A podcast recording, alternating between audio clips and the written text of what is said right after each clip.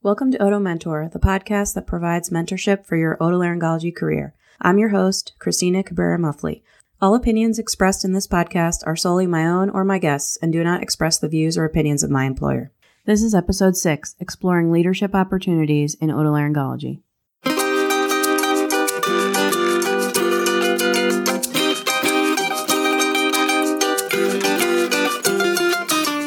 My guest today is Dr. Douglas Girod, who is the Chancellor at the University of Kansas. He has previously held the roles of Vice Chancellor, Interim Executive Dean of the KU School of Medicine, Senior Associate Dean for Clinical Affairs, and Chair of the Department of Otolaryngology at the University of Kansas. Dr. Girod completed medical school at the University of California, San Francisco, and residency at the University of Washington. He served in the U.S. Naval Reserve for 15 years prior to joining academic practice. His specialty is head and neck oncologic surgery, and his publications in our field are voluminous. I was fortunate to have completed my residency at the University of Kansas during Dr. Girod's chair tenure, and I consider him to be one of the most influential figures in my career. I fondly recall rounding with him on the head and neck service and learning to operate in his ORs. What most struck me was his ability to make every patient feel truly heard and cared for. Thanks so much for being on the show, Doug. By the way, it still feels weird calling you Doug, even though I graduated from residency 10 years ago. I can relate to that, but thank you for having me today. Yes. do you still have that experience sometimes? I with do. Your I mentors? do. My former chair, I, I will get so as casual as to call him Jefe. Okay. All right. That's a good one. I like that. so let's go way back. How did you first decide to be an otolaryngologist? You know, I think uh, as I was going through med school, I had no idea what I wanted to do and pretty quickly figured out I liked the surgical fields better. So was enticed by trauma and all the excitement that goes with that, but actually had to do a required rotation on otolaryngology. We did two week blocks with otolaryngology, urology, ophthalmology. I can't quite remember what else.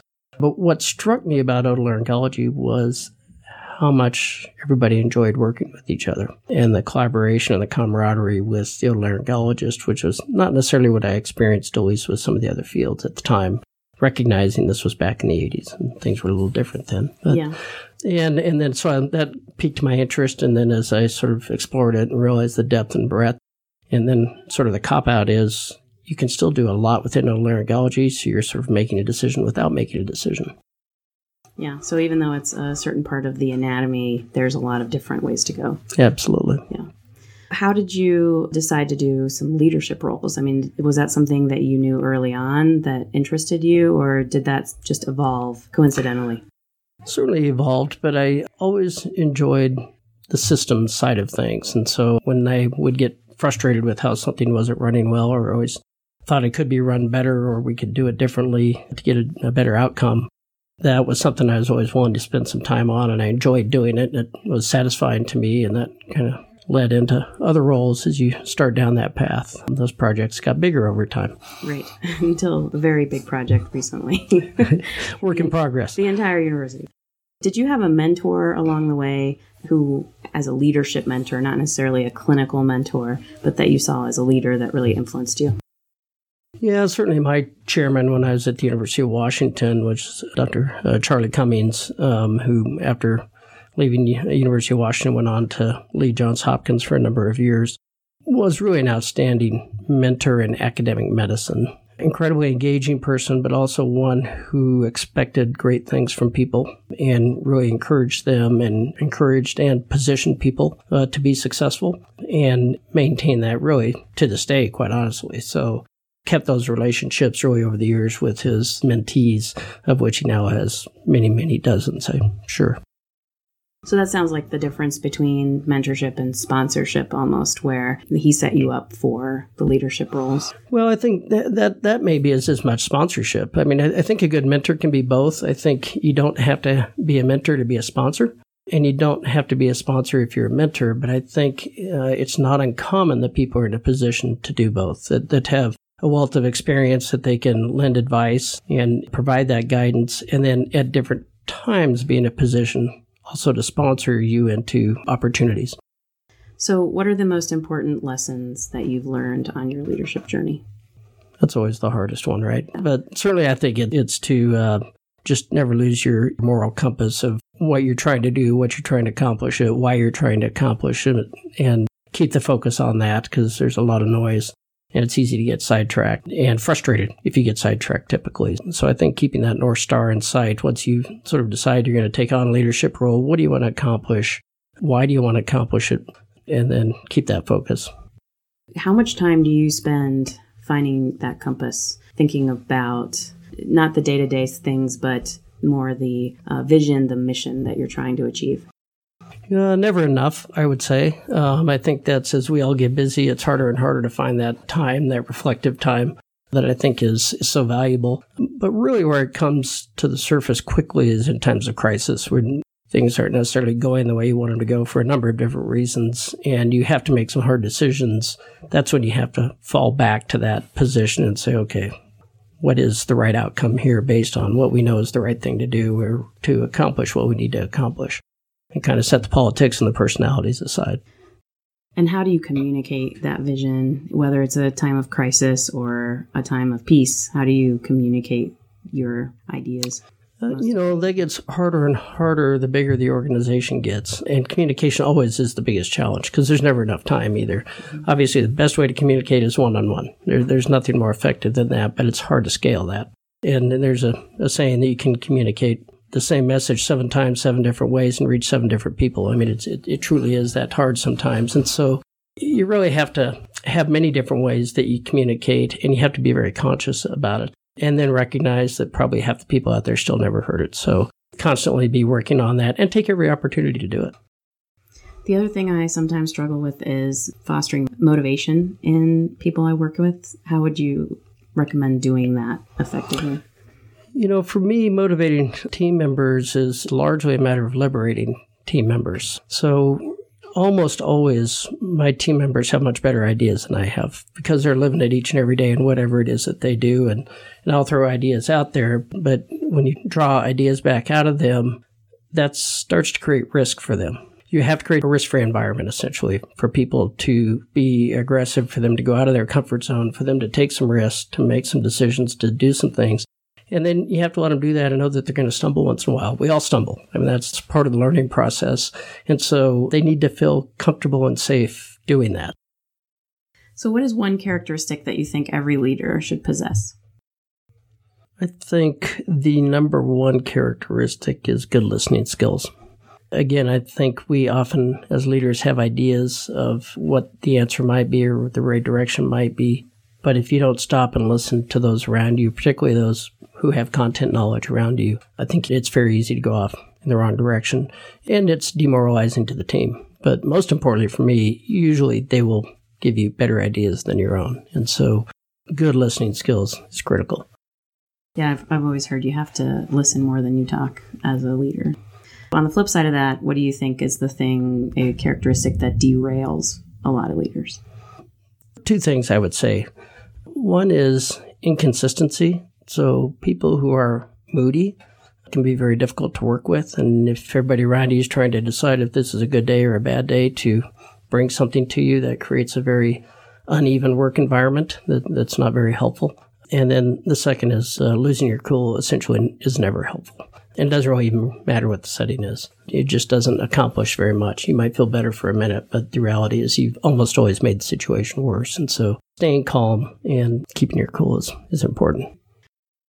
It's probably difficult to pick just one, but looking back at your roles over the years, what has been your favorite, uh, besides your current role, of course? we always have to say that, right? Right. You know, I, I think um, in reality, I think being the chair of a department is, is one of the most rewarding roles. You have the opportunity to work within a much larger system and work with other leaders across campus. Uh, as well as across the country. But at the same time, you have the opportunity to hire and recruit and mentor young faculty and students and residents and, and have a very direct impact in that regard while maintaining a clinical practice. And it's kind of the best of all worlds, I think. Sort of the sweet spot of academic medicine, I would say. Speaking of that, how do you identify or introduce yourself now? You know, you've been a surgeon and you're an excellent surgeon, but you aren't really operating anymore. Do you say, I'm chancellor? I mean, how do you see yourself? Uh, you know, I, that's always an adjustment for me. I'm now the chancellor. It doesn't really matter what my background is. It could have been an English professor or it could have been a surgeon. It's, it's not a requisite to being in this role. And yet, my role for the university is, in fact, to be chancellor and everything that goes with that. So that's typically how I introduce myself or am introduced more commonly, Right. which is fine. And then inevitably, over time, the sort of what's your background comes up. But I've been with the same institution for 25 years, so a lot of people know that that's my background because of my previous roles. So, what do you consider your greatest accomplishment? Uh, raising three happy, healthy, and successful children. That's, That's probably my wife's number one accomplishment. I just was there to help. Uh, that's hard. That that one is really hard. It, probably seeing a lot of uh, the young people around me go off and be successful. You know, I think there are structural issues. You know, moving our organization through clinical integration, which is the biggest, most complicated, drawn out five year event I've I've ever participated in. Getting that accomplished and seeing it work the way we anticipated it is was incredibly satisfying. But it's really the people part of it that is the most satisfying. Yeah. And for those who don't know, can you describe what that clinical integration process Sure, you know, we you know every academic medical center is structured differently, and in our case, we had our hospital, which is a public authority and reports to a governor-appointed board, affiliated with our medical school, which is affiliated with the clinical enterprise of uh, the physician practices, and each of our departments was its own 501c3 corporation. We ended up having 25 of those on campus, over 100 contracts between us got renegotiated every year, and it was just a very cumbersome process, and we, we progressively centralized all the activities, but we still had that corporate structure. And so over time, we were able to, to work to collapse all of that into one large practice plan, merge that with a hospital enterprise to create the health system and restructure how every dollar flowed on campus. And 2,500 people or so had to change employment through the process. And it was, it was long drawn out and uh, not very fun and far too much time with lawyers uh, who, who thankfully they were there. They kept us out of trouble. But uh, we ultimately got done what we hoped to do, and it's it's worked very well. Failure often teaches us more than success. What do you consider something that didn't go as well as you would want it to go?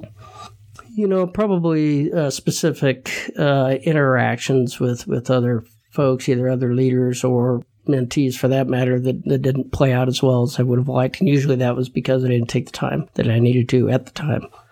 Probably those that I learned the most from in terms of how you interact with others and uh, try and learn from those because we all have them. Try to learn from those so you don't repeat those mistakes. Yeah. What do you think separates a mediocre mentor from a great one? two things. I think sincerely caring is certainly the biggest one. Um, and, and sometimes that's hard. I mean, you have people who you really don't know very well that approach you and say, Will you be my mentor? And if you you have to take the time to get to know them uh, to be an effective mentor. And so it's it's uh, caring and, and taking the time to develop the relationship and being willing to do that. And then once you have it, you don't you can go long periods of time. You can go years, quite honestly, without an interaction and still be an effective mentor. I think. What advice would you give to the budding chair of a department as far as what they need to do to be more involved in leadership? How do they get there?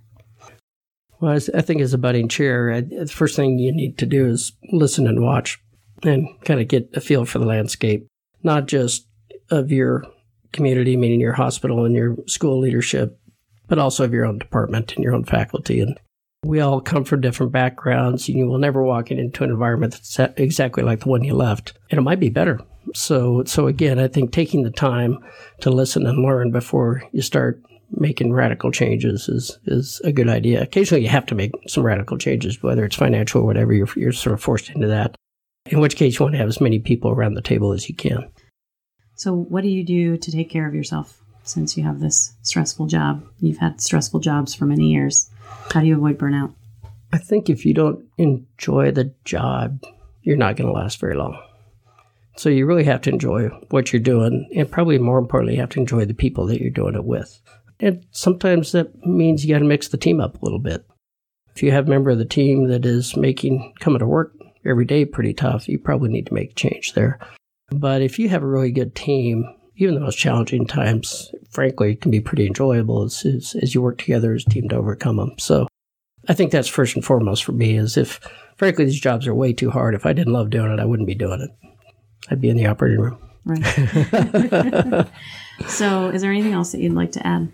Well, thank you for the opportunity to, to come and sit down and chat with you. These are things, quite honestly, we don't reflect on all that often as life is so busy. Right. Um, and I, I, think it's great that you're taking the time to, to do this. So thank you. Yeah. Well, thanks. It's my pleasure to have you on the show. It's great to be here. All right.